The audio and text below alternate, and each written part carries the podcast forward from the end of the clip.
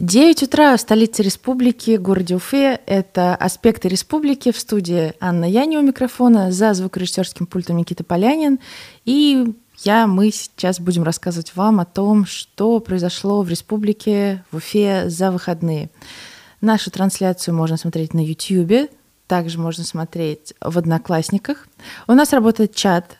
Обязательно присылайте свои вопросы, комментарии, пожелания по эфиру обязательно прочитаю. Давайте общаться и приступим.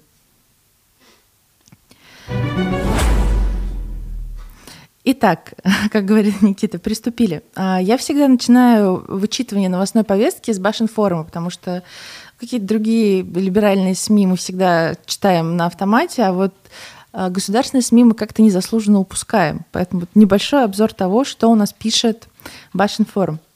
На самом деле, на выходных главная тема, которая была абсолютно везде, ушла на федеральную повестку и даже где-то там за рубежом обсуждалась, это то, что задержали самолет авиакомпании Azur Air, который не смог вылететь из аэропорта Уфа, потому что второму пилоту пришла повестка о мобилизации, его вот не выпустили. Как я прочитала на Фейсбуке, одна из пассажирок написала комментарий, что а, они смогли улететь только после того, как авиакомпания предоставила второго пилота, а второй пилот прибыл аж из Москвы. И все это время они вот находились сначала два часа в самолете, потом в гостинице. И вот Башинформ пишет, что Минтранс Башкирии прокомментировал инцидент с задержкой самолета в аэропорту Уфы. Давайте посмотрим, что сказал нам наш Минтранс. Все лица, пересекающие государственную границу, проходят пограничный контроль. И на основании статьи 21 Федерального закона номер 31 о мобилизационной подготовке и мобилизации в Российской Федерации 30 сентября отдел пограничного контроля в международном аэропорту Уфа отказал в прохождении государственной регистрации трем гражданам РФ, в том числе и второму пилоту рейса Уфа-Анталия авиакомпании «Азур Эйр». То есть получается, что не просто одного пилота не выпустили, мы с ним еще не выпустили несколько граждан. Ну, мне кажется, такой ответ ради ответа, ну, ладно, спасибо и на этом, что так сказали. Давайте двигаться дальше. Очень интересный материал, лонгрид на башенформе, который называется «Битва за урожай. Какие трудности преодолевает аграрный сектор Башкирии?»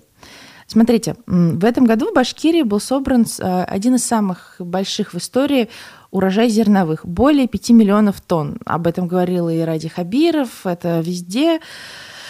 И тем не менее, несмотря на то, что вот мы собрали 5 тонн, мы молодцы, у них есть некие проблемы у аграриев. И какие? Вот первое и самое важное, на что обращает внимание Башен форум, что Общая емкость элеваторов и зернохранилищ нашего региона составляет всего порядка 4 миллионов тонн. То есть одна 1 миллион э, тонн остается за бортом. А, давайте так смотреть дальше. Что еще? Дальше дефицит мощностей. Он связан с нехваткой сельскохозяйственной техники. Причем, как пояснили в Минсельхозе, а, дефицит вот как раз-таки вот этих мощностей, дефицит комбайнов ведет к потере до 30% выращенного урожая. И вот тут приводятся такие интересные цифры, что для проведения уборки урожая, имеется в виду более качественно и в сжатые сроки, необходимо докупить еще полторы тысячи комбайнов. И этот дефицит также еще ощущается в сегменте тракторной техники. Даже очень приведены, на самом деле, интересные цифры, что, допустим, фактическая нагрузка на трактор составляет 225 гектар пашни, при нормативе 180 гектар. А, какое решение предлагает у нас э, Минсельхоз, они обновляют, э, соответственно, парк сельхозтехники, но вот когда это произойдет окончательно и произойдет ли вообще, мы не знаем, но вот поставили задачу, что должны обновить. Окей. А, смотрим дальше. А, после введения санкций на поставку в России товаров и услуг, а также ухода целого ряда иностранных компаний, у многих инспекторов экспертов возникали опасения, что это негативно скажется на агропромышленном секторе. Но если верить в Башин форме, э, все в порядке. У нас только одна иностранная компания официально покинула рынок семян. Это американская фирма, которая поставляла семена подсолнечника и кукурузы. А остальные компании, они продолжили работу на рынке. Не знаю, насколько сильно отразилось то, что ушла только одна американская компания, но если верить Башинформу, Минсельхозу и прочим, это все в порядке.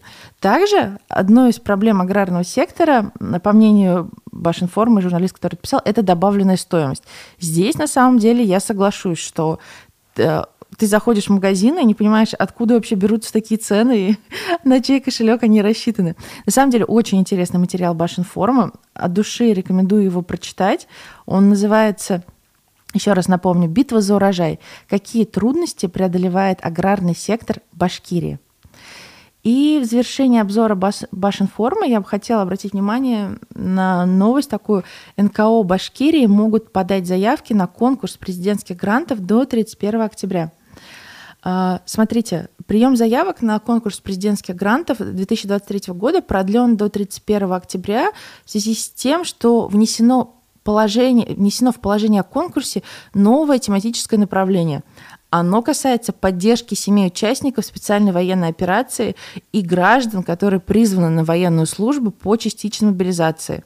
Об этом сообщила у нас Общественная палата Республики Башкортостан. При этом в этом конкурсе сохраняется тематика из завершившегося специального конкурса, связанная с помощью жителям Донецкой Луганской народных республик, Запорожья, Херсонская область. В общем, заявки принимаются на сайте президентские гранты РФ в электронном виде. Победитель конкурса будет определен до 20 января 2023 года. А, если у вас есть какие-то идеи, как можно поддержать семьи участников специальной военной операции, мне кажется, что ну, в этом надо поучаствовать, потому что Э, чтобы не думали и не говорили, но люди остаются без отцов, братьев, детей. Э, вот, рекомендую подать. Так, на этом с Башинформом все. Э, мы переходим к коммерсанту. У коммерсанта мне понравилась одна новость, как я это называю, новости, которые мы заслужили. Начальнику отдела культуры в Башкирии объявили выговор за песню Верки Сердючки. Я Просто буду цитировать коммерсант. Начальнику культуры Кушнаренковского района Башкирии Александру Десяткину объявили выговор за песню украинского певца Андрея Данилка. Песня «Гулянка». Она играла на центральной площади села Кушнаренково 7 октября во время ярмарки. Об этом коммерсант Уфа сообщил местный житель Флюр Галиев, который обратился с жалобой на песню в Центр управления республики. Из ответа главы администрации Кушнаренковского района Марата Ахмадулина следует, что музыкальное сопровождение на ярмарке организуют сотрудники отдела культуры для создания праздничного настроения. И они подтверждают, что действительно в плейлисте была песня «Гулянка» Верки Сердючки, но она уже удалена и больше транслироваться не будет. А начальнику отдела культуры лично поручено проверить содержимое плейлистов и впредь не допускать подобных ошибок. Также выговор был объявлен не только Александру Десяткину, но еще директору районного дома культуры, культуры Олесе Вильдановой. Сам Александр Десяткин сообщил коммерсанту, что в эти дни его не было в районе, поскольку он отвозил посылки мобилизованным. Он, оме... он отметил, э, что песня «Гулянка» не имеет политического подтекста, а творчество самой Верки Сердючки не запрещено. Обычно мы стараемся разнообразить фоновую музыку. Плейлист состоит из песен на башкирском, русском, татарском и других языках, так как мы живем в многонациональной республике и районе. Среди жителей муниципалитета и украинцы тоже присутствуют, добавил чиновник. Но мне кажется, что в этой новости прекрасно все. Начиная от того, что житель пожаловался в ЦУР, ЦУР отреагировал, это взяли под козырек, сделали выговор.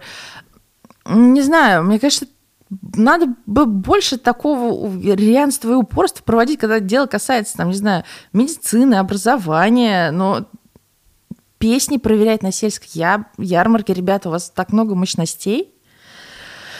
Ох. РБК. Участников специальной военной операции из Башкирии планируют освободить от транспортного налога. Смотрите, в Башкирии планируют освободить эту плату транспортного налога за 2022 год участников специальной военной операции или членов их семей. То есть, э, если мобилизованный участник специальной военной операции, он женат, то это будет распространяться на его супругу. Если нет, то это также будет распространяться на его мать и отца. Э, соответствующие поправки в региональный закон о налоге на транспорт разработал Минфин Республики. Проект размещен для обсуждения и экспертизы до 20 октября. Так, так, так, так, так, так. И это все проходит э, в рамках реализации утвержденного 11 октября главой республики плана по поддержке семей участников спецоперации. Всего в плане по поддержке семей 30 пунктов.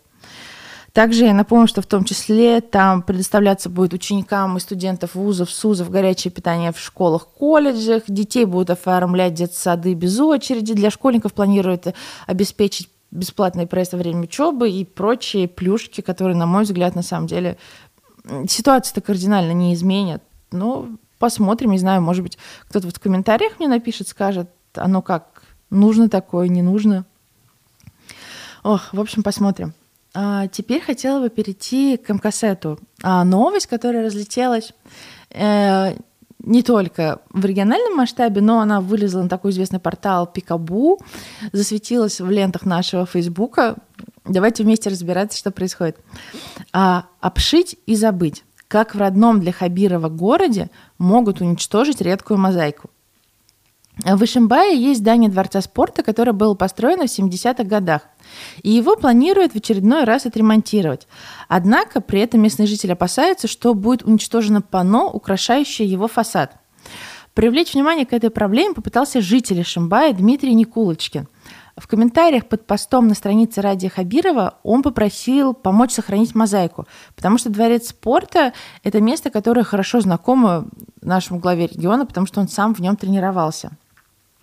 Само вот это мозаичное панно, оно повреждено. Это последствия предыдущего ремонта фасада, когда в 2000 году здание наглухо обшили сайдингом. Да? То есть мы представляем, вот была такая мелкая мозаика, потом мы просто вот так перекрыли сайдингом. И сейчас, вот в этом году, получается, сайдинг демонтировали, и перед горожанами вновь открылась мозаичная картина. Причем я хочу обратить внимание, это очень красивая мозаика, вот как у нас на синтеспирте, просто замечательно. Гимнастки, фехтовальщик, лучник, а в центре спортсмен с олимпийским факелом.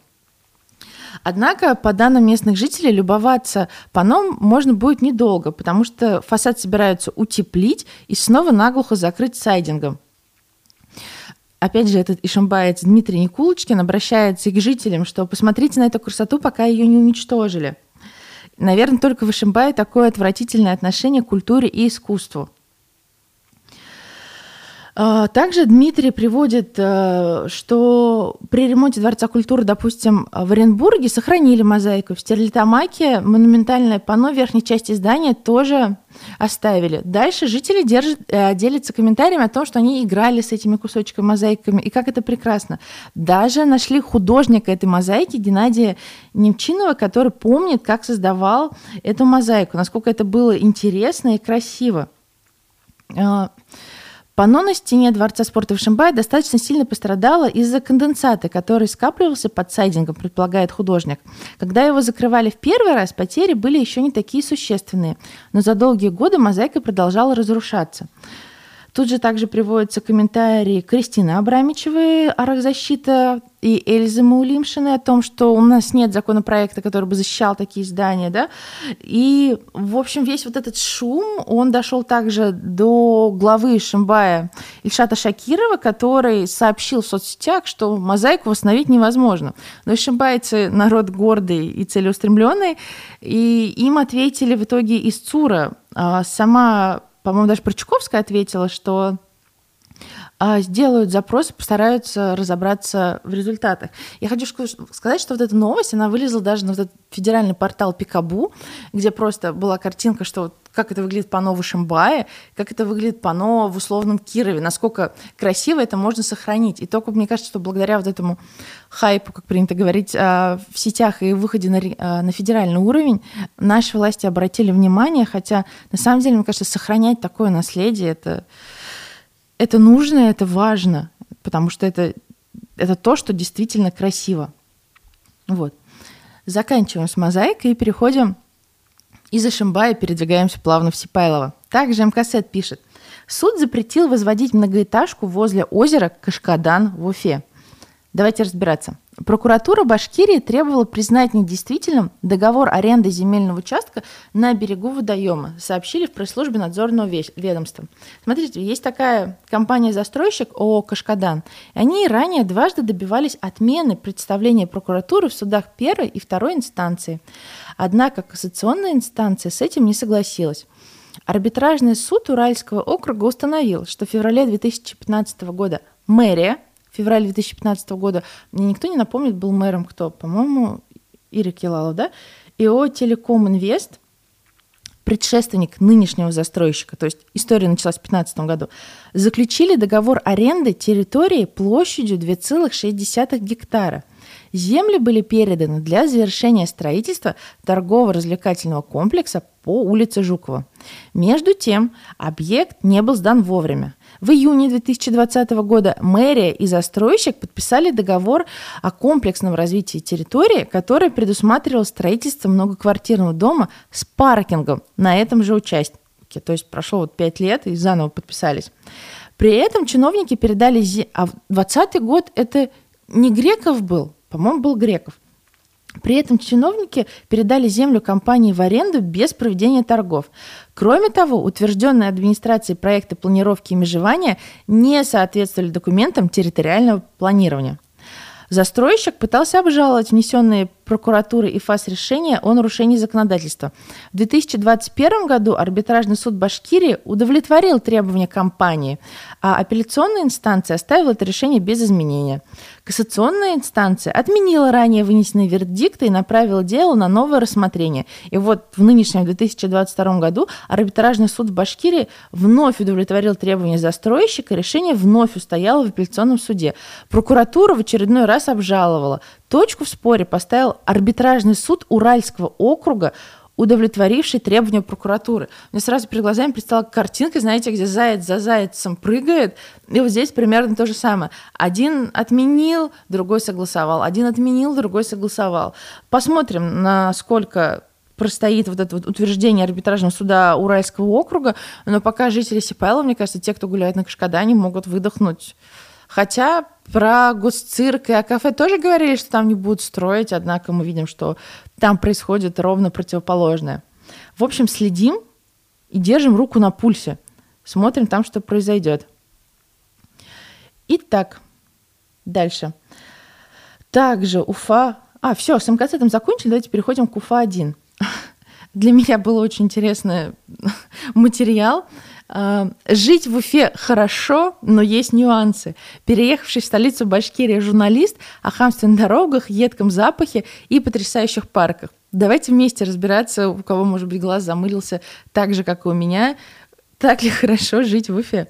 Смотрите, корреспондент Уфа Андрей Уфа-1 Андрей Бирюков совсем недавно переехал в столицу Башкирии и спуска, спустя несколько месяцев жизни в городе делится своими наблюдениями о том, что как происходит в нашем городе. Итак, что отмечает Андрей? Первое, что ему бросилось в глаза, это транспортный коллапс. Это самое яркое воспоминание, которое у него осталось. Он тогда оказался на остановке «Гостиный двор» и заметил, как почти десяток автобусов пытается уместиться на этой узкой улочке. Хуже того, что они не давали друг другу проходу и постоянно сигналили. Ну, здесь я с ним соглашусь. Это действительно бросается в глаза. Гостинка – это очень такое узкое бутылочное горлышко, в котором ну, действительно ничего не сделаешь. Еще также отмечает журналист, что в Уфе решили перекрасить трамваи. Я напомню, что у нас трамваи были э, белый, потом синий с желтым, а и вот эту вот желтую полосу закрасили, стало просто синяя. И корреспондент Уфа-1 отмечает, что столько денег потратили на краску, лучше бы новый транспорт закупили. Потом смотрим автохамство. Некоторые водители в Башкирии, кажется, вообще не знают правил дорожного движения. Мало того, что очень много людей садятся пьяными за руль или вообще ездят без прав и номеров, так еще и пешеходов не горят желанием пропускать. На самом деле, да, я хочу отметить, что для меня тоже это очень странно, дико. Мне кажется, что такая аварийность есть только в Уфе, в Башкирии, потому что вот почти три недели у меня не было в Уфе, мы путешествовали по России, и разительно отличается ситуация на дорогах здесь и там, в других городах Башкирии. Так, давайте смотреть дальше. Светофоры. Далеко не везде, где нужно, на пешеходных переходах есть светофоры, отмечает журналист.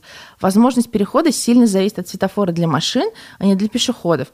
Здесь я соглашусь, а также еще, также еще я бы хотела отметить, что у нас не умеют читать э, светофоры.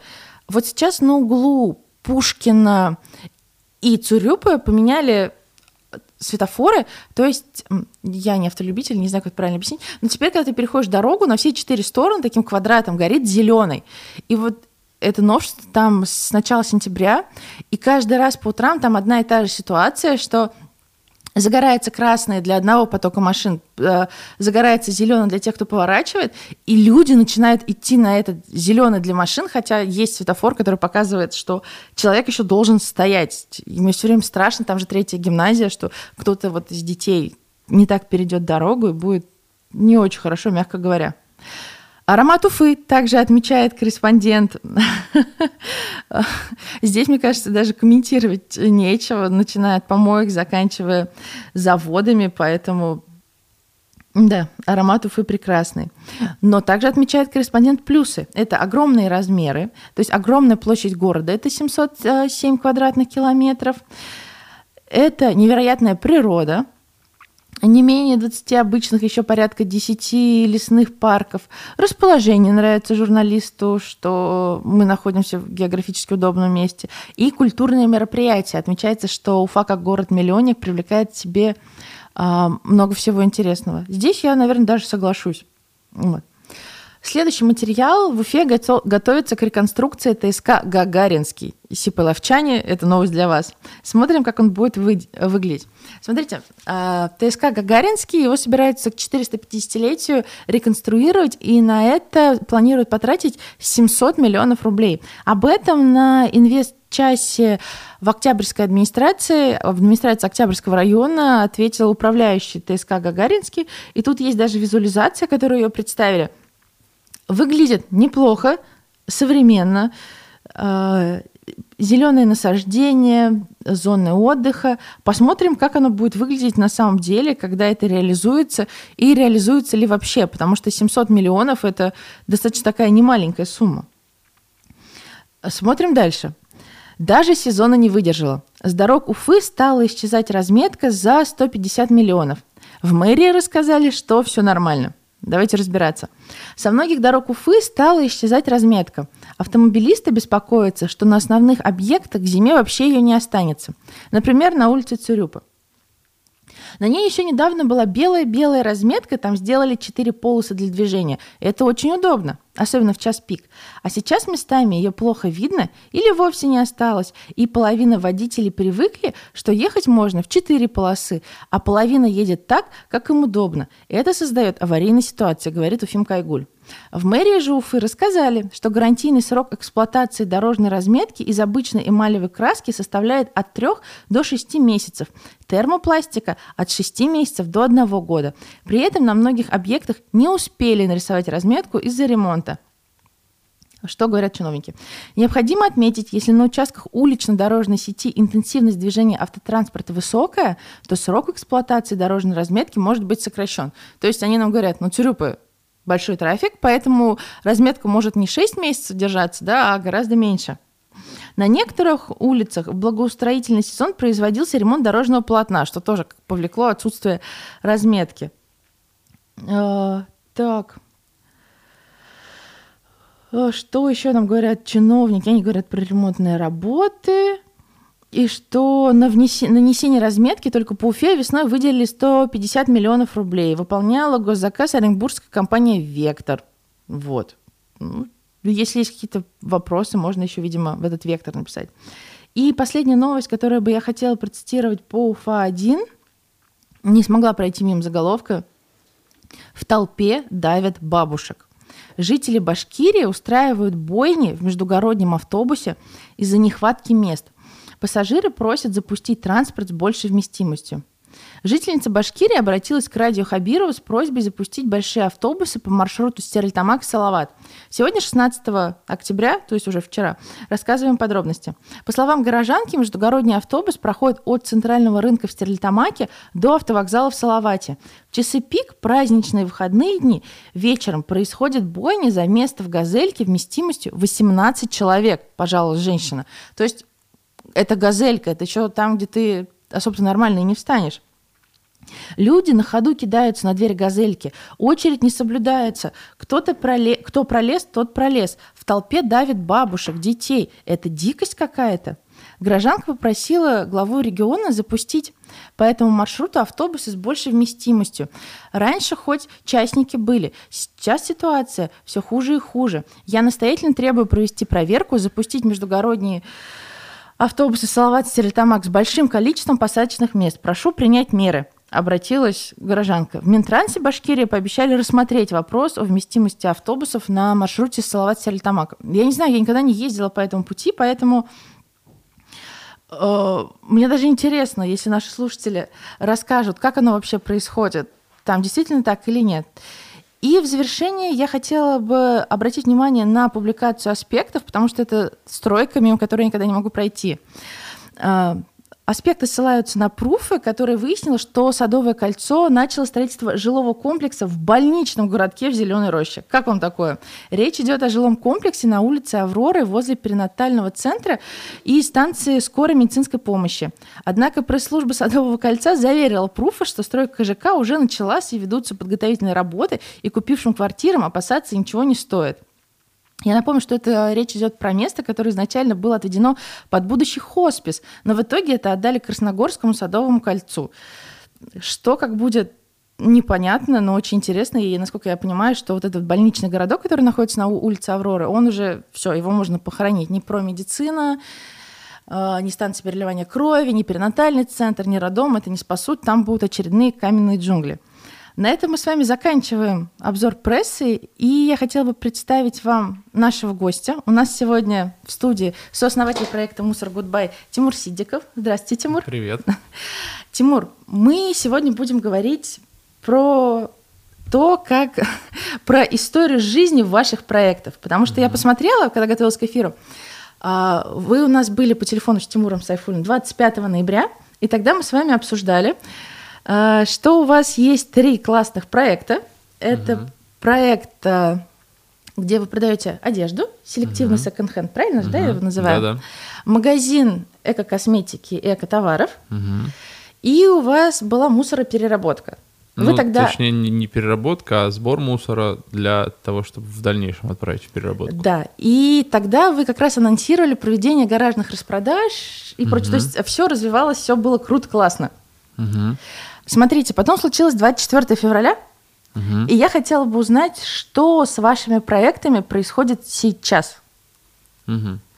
Хорошо, ну э, начнем с того, что, конечно, на такой вот флагманский, бывший наш флагманский а, проект, а, связанный с а, приемом вторсырья в переработку, он закрылся. Вот, есть Он уже при... закрылся. Да, мы прекратили свою деятельность, мы не вывозим вторсырье, мы не принимаем вторсырье. Вот. А, соответственно, сейчас э, все усилия направляются на те проекты, на тот проект, точнее, который э, способен э, в текущих реалиях, больше способен, скажем так, к выживанию. Вот это комиссионный магазин одежды. Вот магазин косметики и товаров тоже, соответственно, закрывается. Он закроется вот в, в ноябре, в конце. Вот, то есть у нас, в принципе, из а, трех проектов остается, условно говоря, 1,25. То есть, условно, один проект с одеждой, и мы будем продолжать то, что мы делали по вторсырью в рамках просто блога информационного.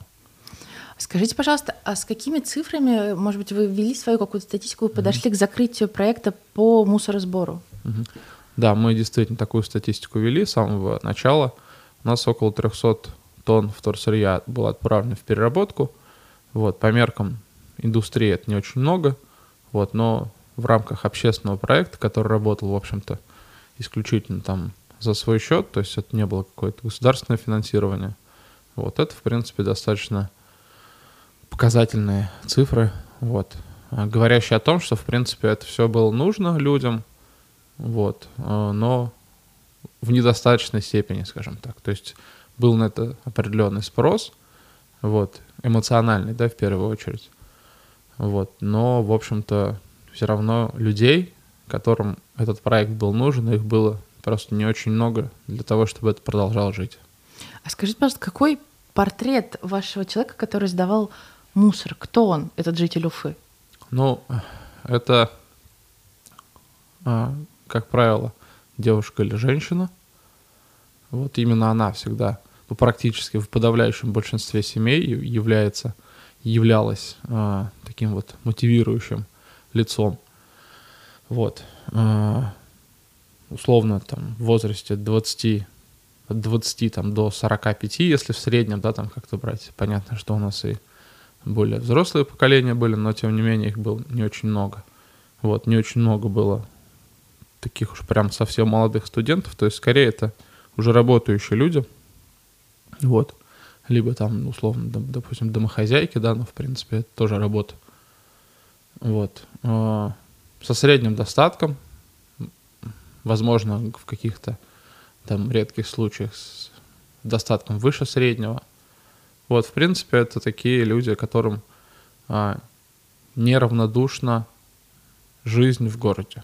То есть вот я мог так, так их охарактеризовать. То есть это те люди, которые участвуют в какой-то творческой жизни города, а, там, посещают всякие выставки, а, ходят в театры. То есть примерно это вот какой-то творческий класс, интеллигенция города, все, кто к ним себя относит, я думаю, так или иначе были нашими клиентами.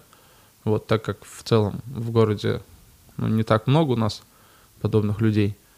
Вот, в принципе, и дальше а, вот, э этого количества как-то уже прыгнуть было сложно. А скажите, пожалуйста, а правительство, мэрия, а какой-то, может быть, крупный бизнес, кто-то вам помогал на протяжении всего вашего пути? Ну, э, начнем с того, что мы умышленно ничего не искали. Вот, то есть мы, в чтобы принципе, не быть обязанными? Ну, в том числе, да, чтобы не быть обязанными, чтобы, ну, а, взаимодействие с местными властями, там, муниципальными, региональными, федеральными, это, да, действительно своего рода а, обязанность, такая, скажем так, опцион для них на будущее. Вот, в общем-то, не хочется предлагать им такую возможность, вот, потому что, на мой взгляд, в этой сфере у нас в стране дела идут не очень, поэтому, ну, как ты можешь, в принципе, выстраивать какие-то, допустим, связи, да, экономические, с тем, что работает, в общем-то, несовершенно и, и далеко от совершенства. Вот, поэтому, ну, для нас это, в общем-то, всегда были определенные репутационные риски. Потому что, ну, единственное, в общем-то, что у нас было, помимо там тех средств, которые мы вкладывали в проект, это определенная репутация. Вот, в общем-то, она и осталась. А, остался ну, некий, некий результат да, нашей деятельности, но, в общем-то, вот именно репутацией как-то рисковать не хотелось. Горько и тяжело было закрывать проект, да? Нет, проект закрывать было легко и приятно, на самом деле. Вот, потому что, ну, э, это, этот проект, он, в общем-то, э, никогда не приносил денег, он скорее uh-huh. деньги съедал. Вот, и, ну, честно говоря, на протяжении всех этих лет как-то я лично находился в такой вот в таком ощущении постоянно, что как-то нужно заканчивать. То есть угу. нужно было где-то дополнительную мотивацию находить для того, чтобы продолжать. Вот, в принципе, она всегда находилась а, среди тех людей, которые нам вторсырье сдавали, то есть среди тех, кому это действительно было нужно. То есть ты смотришь на людей и понимаешь, что, в принципе, вроде как это пока еще нужно. Вот. А, мотивация была в том числе в том, что ну, как-то жизнь с каким-то смыслом, да, что называется, проживать. Вот, но смыслы меняются, в общем-то. Вот, не значит, что там мы как-то сейчас спасали планету, точнее тогда спасали планету, А сейчас сейчас не спасаем, да. То есть, в принципе, а, так или иначе мы, ну, просто немножко, скажем так, перестали заниматься каким-то вот этим альтруизмом, вот, закрыли финансово абсолютно невыгодный проект, закрыли его в тот момент, когда, в общем-то, уже, ну, совсем как-то, а, что называется, мотивация пропала. Вот, то есть я бы не сказал, что было какое-то сожаление. То есть вот у Гульнас, допустим, да, Мгм. у второго нашего сооснователя, вот, а, у нее действительно было определенное сожаление, но она более такой эмоциональный человек, я в этом смысле, более спокойный, прагматичный. Вот, а, поэтому, ну, скорее это просто был какой-то неотвратимый факт. То есть с этим сложно было что-то сделать, это просто нужно было принять. Когда это принимаешь, в общем-то, все становится довольно спокойно. Мне кажется, сейчас где-то грустит одно спецавтохозяйство, потому что им будет больше теперь мусора. Ну, 300 тонн для них это немного. 300 тонн плюс, 300 тонн минус, все захоронят. Вот, да, все равно придется захоранивать. Слушайте, а я хотела еще спросить про теперь с мусоропереработкой, сбором понятно. Про эко-косметику, эко-товары. А, Они-то почему закрываются? Ведь там же все-таки, если я правильно понимаю, была живая денежка. Мгм, То есть люди приходили, покупали, и что-то у вас оставалось. мгм. Можно еще про вторсырье немножко Да, давайте. добавить. Да, то есть еще важный момент такой, что у нас а, рынок весь настроен на а, экспорт.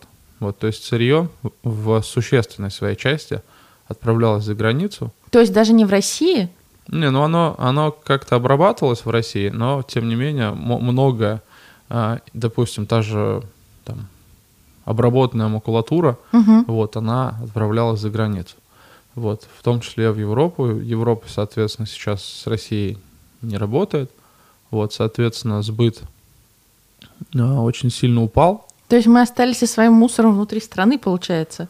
Ну да, то есть мы остались со своим мусором внутри страны. Вот.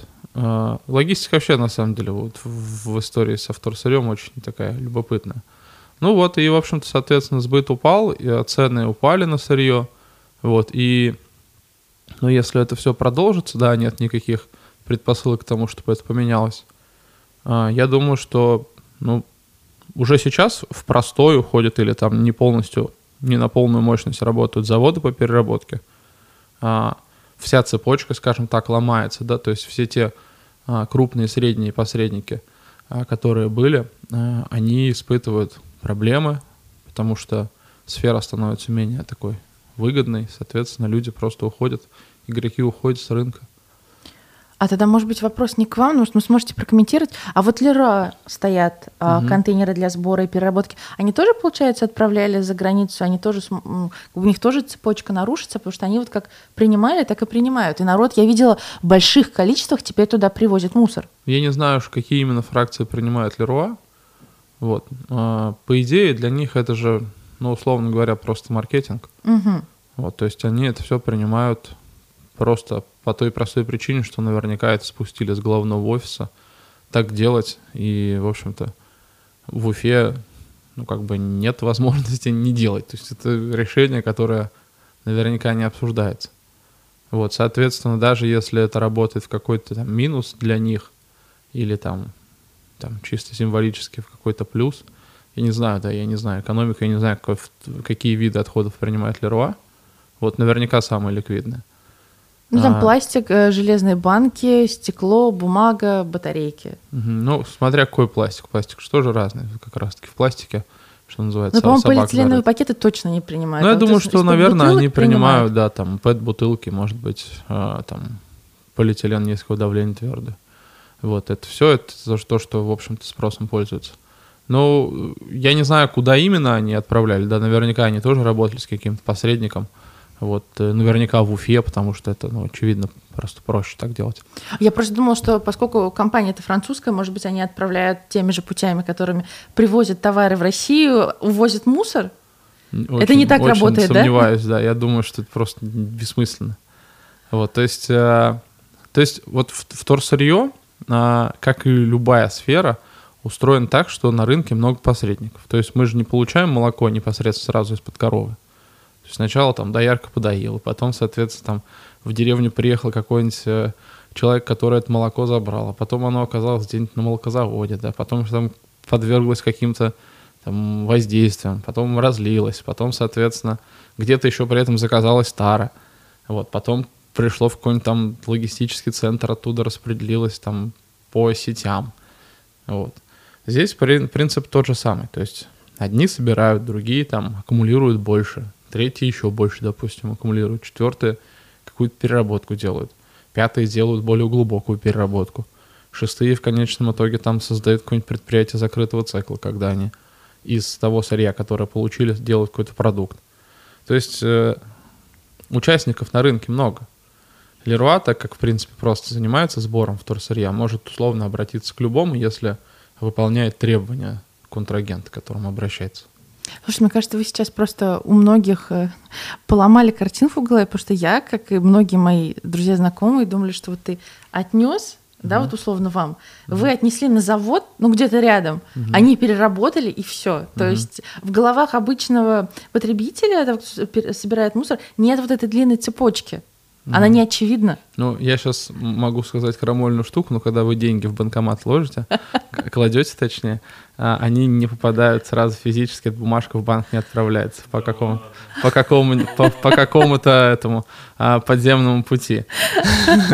Гномы под горою. Да, да, да. И кофейный аппарат там тоже не люди сидят внутри. Вот, то есть, ну, а, это правда, просто любая сфера устроена так, что цепь посредников, угу. вот, и как бы никак иначе, потому что, ну, а, люб, любой, там, не знаю, сложный социум, в принципе, наполнен посредниками в любой сфере. Самая главная мысль, которую я услышала сейчас, это то, что мусор, оказывается, наш, российский, уезжал за границу. Но не весь, но существенная часть.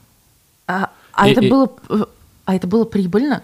Ну, то есть отправлять его за ну, границу. Ну, конечно. Ну, смотрите, ну, а, вторсырье в целом это довольно прибыльная штука, если а, работать в больших объемах и с ликвидным сырьем. Вот, то есть, допустим, какие-нибудь упаковочки из-под сникерса, это никому не нужно сырье. Вот. А, и как раз-таки вот один из таких ключевых моментов, да, почему ну, с переработкой, в принципе, плохо, угу в России, допустим, а, связан с тем, что нет стандартизации упаковки.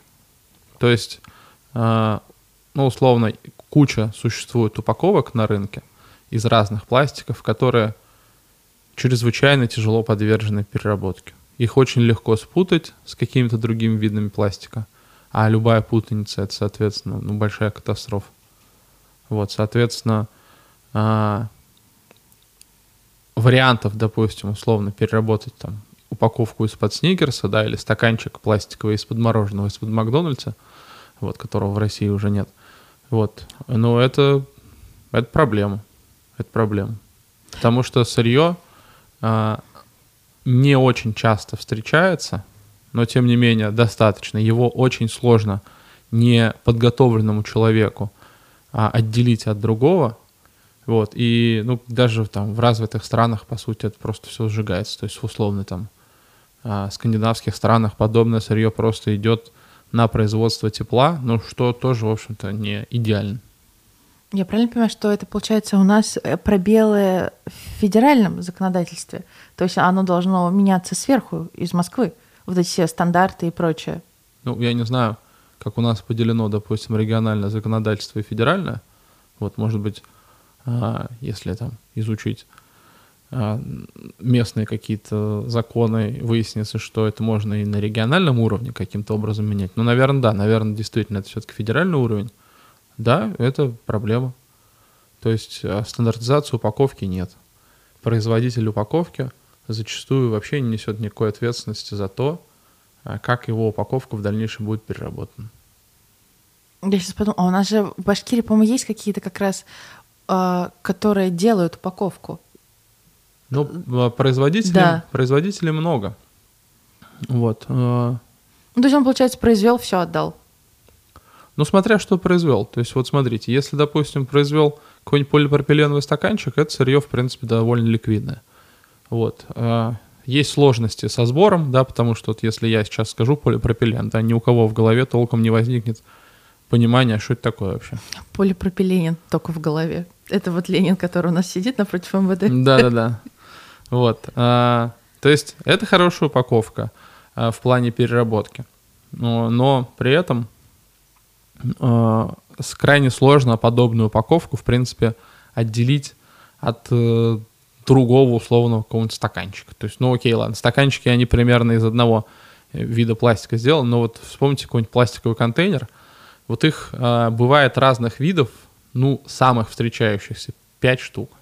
То есть 5 разных видов пластика с разной химической структурой, э, которые по-разному перерабатываются, у них разные химические свойства. Они в разной степени э, вредны, скажем так, для человека что-то супер вредно. То есть в чем-то вообще нельзя разогревать еду. В чем-то, ну, в принципе, можно, но нежелательно. Вот, то есть э, там любой какой-то контейнер из-под еды самых распространенных видов, а, пластиков, из которых он состоит, это 5 штук. Вот, и каждый из этих пяти видов пластика нужно собирать отдельно для того, чтобы была возможность переработать. Вот как это, допустим, должен понимать а, человек, не разбирающийся, я понятия не имею. На мой взгляд, проще сделать два вида, как-то их, условно говоря, там а, пометить краской, да, там на этапе производства, что там с красненькой точечкой это один, с зелененькой точечкой это другой, и в целом как-то каким-то образом пытаться вот так собирать. Но для этого, соответственно, нужна а, большая воля, нужно, в общем-то, во многих сферах бизнеса, которые занимаются там а, пластиком, ну, много что перестроить. А вы выходили с такими вот здравыми предложениями, по крайней мере, там, не знаю, на инвест-час, который бывает?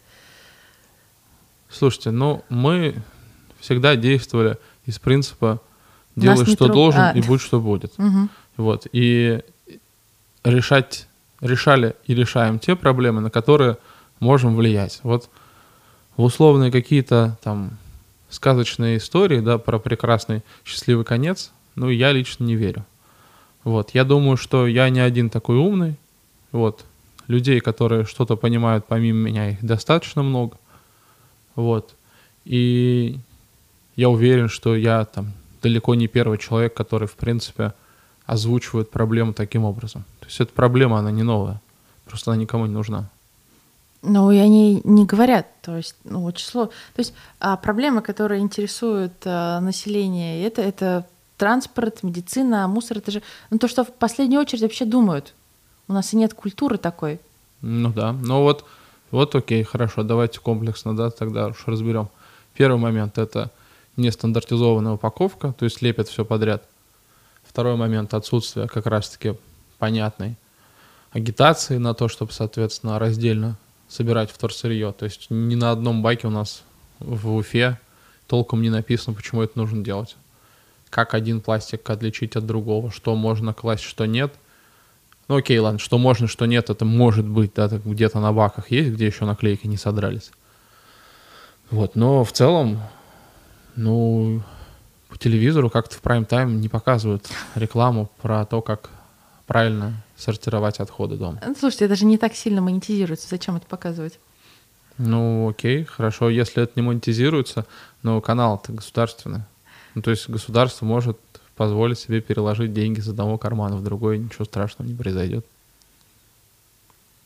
Вот это, это вторая история. Угу.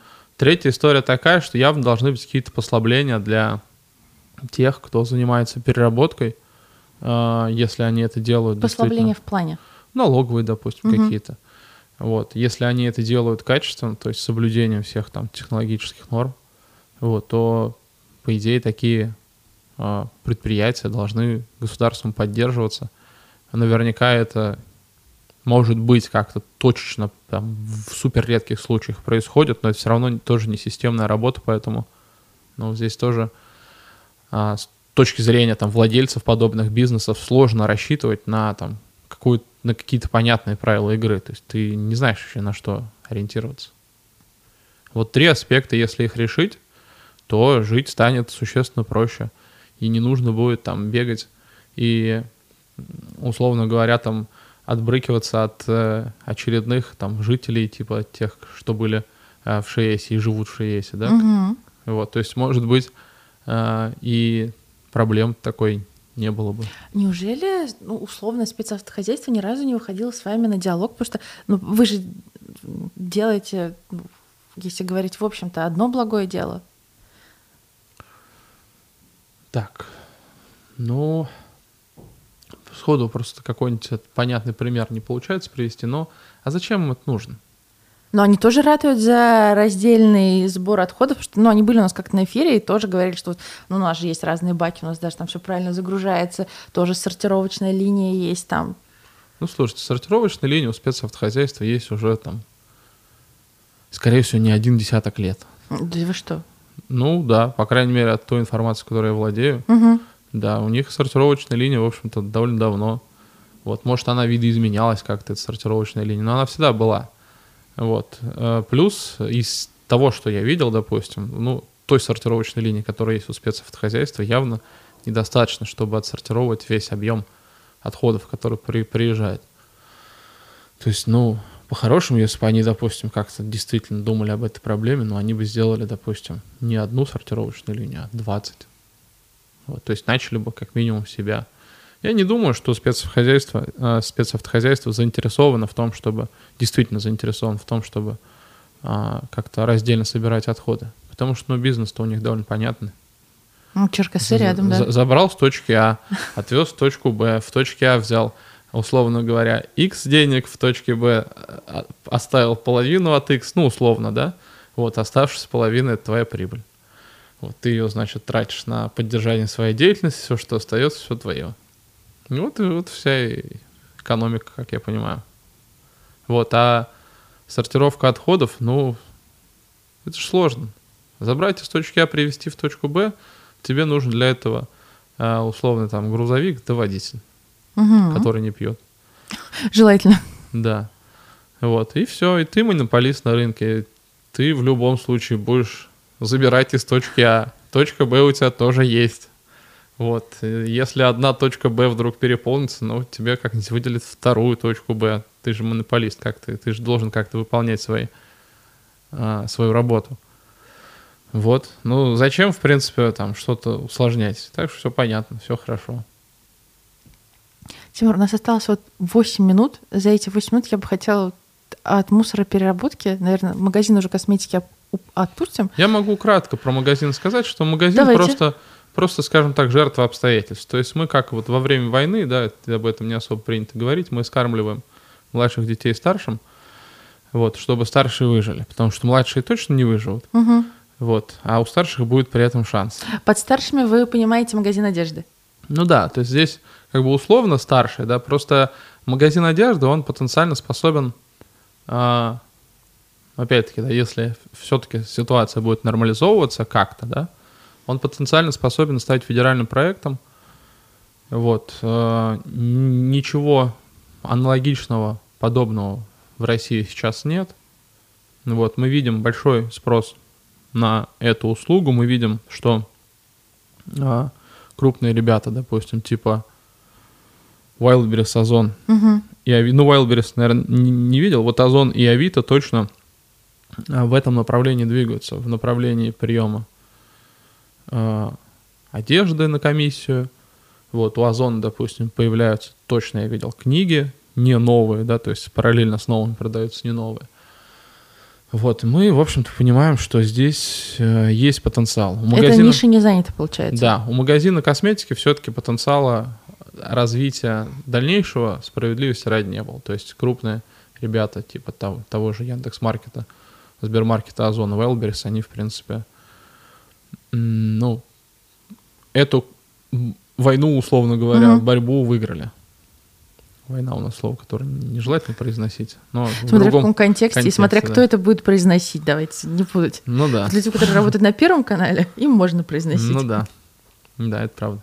Вот, то есть, э, поэтому секонд, э, Мгм. ну, точнее, даже не секонд, а все-таки комиссионный магазин, потому что это немножко разные вещи. Вот, э, довольно перспективное направление. Опять-таки, да, ну, в текущих реалиях сложно сказать, что, что вообще, в принципе, способно выжить. Слушайте, ну я вот наоборот думала, что в текущих реалиях угу. а, магазин одежды, которая по низким ценам, он должен угу. жить, потому что люди, наоборот же, сокращают свои расходы, а одежда это то, что нужно всегда. И, условно говоря, H&M ушел, угу. но ведь есть люди, у которых висит этот H&M в шкафу, вот они пришли к вам, отдали это вам, и вы это продали по стоимости ниже. Мне казалось, что это, наоборот, очень ликвидно, прибыльно и интересно в будущем, таком туманном и непонятном. Ну, до поры до времени, скажем так. То есть мы же не знаем, насколько сократится потребление. То есть, может, оно вообще, в принципе, свернется до уровня там а, четвертинки хлебушка. Вот. Мы, никто не знает. Вот. Понятно, что, понятно, что ну, запас прочности действительно у экономики оказался очень большой. Мне кажется, тут надо сказать спасибо Эльвире Набиулиной. Я, честно говоря, не знаю здесь, кому нужно сказать спасибо, ну просто вот понятно, что этот запас есть. Угу. Насколько долго его хватит, никто, мне кажется, до конца не знает. Ну уж там такие обыватели типа меня, так точно. Вот, но, в общем-то, мы будем пробовать. Вот если у нас не получится, ну, как бы всегда есть план Б. Россия, как известно, занимает только часть суши, пригодной для обитания. В общем-то, есть еще некоторое количество мест, куда можно было бы уехать. Вот, и, в общем-то, как пытаться как-то реализовывать свои планы. Ну да, это же, получается, главная идея, которую можно перенести в другие страны. Ну, то есть идея вот этого селективный же секонд-хенд вы называете себя. Ну да, то есть это не все туда попадает, скажем так. Не, ну, не знаю, честно говоря, я думаю, что сама по себе идея, да, вот если глобально так рассуждать, э, не имеет никакой э, ценности. Потому что, ну, редко когда бывает так, что идея какая-то посетила тебя и более никого. А вот. И так, чтобы еще у тебя был какой-то запас времени. То есть здесь скорее вопрос реализации. Вот. А сталкиваясь с реализацией, уже ты, находясь в другой стране, попадаешь в определенные другие, определенно другие условия. То есть, начиная там от того, как в принципе дела ведутся, да, то есть на каком-то вот а, социально-бытовом уровне, заканчивая там какими-то историями экономическими, юридическими, там, налоговыми, кадровыми. Угу. Вот. Ну и плюс там нужно еще специфику рынка понимать. То есть это не кажется очевидным, что взял так и перенес эту идею в другую страну, и там еще она полетела. У нас вот осталось буквально полтора минуты. Спрашивают, а детские вещи будут? Детских вещей не будет. Не знаю почему. Вот, детские вещи мы пробовали, они не пошли совершенно, и я у меня нет ответа на этот вопрос, вот, но как-то вот не зашло. Понятно. А, спасибо большое, Тимур. Я напомню, что у нас в эфире был сооснователь проекта «Мусор Goodbye» Тимур Сидиков, Анна Я и Никита Полянин за звукорежиссерским пультом. Мы прощаемся с вами. Всего хорошего. До свидания. До свидания.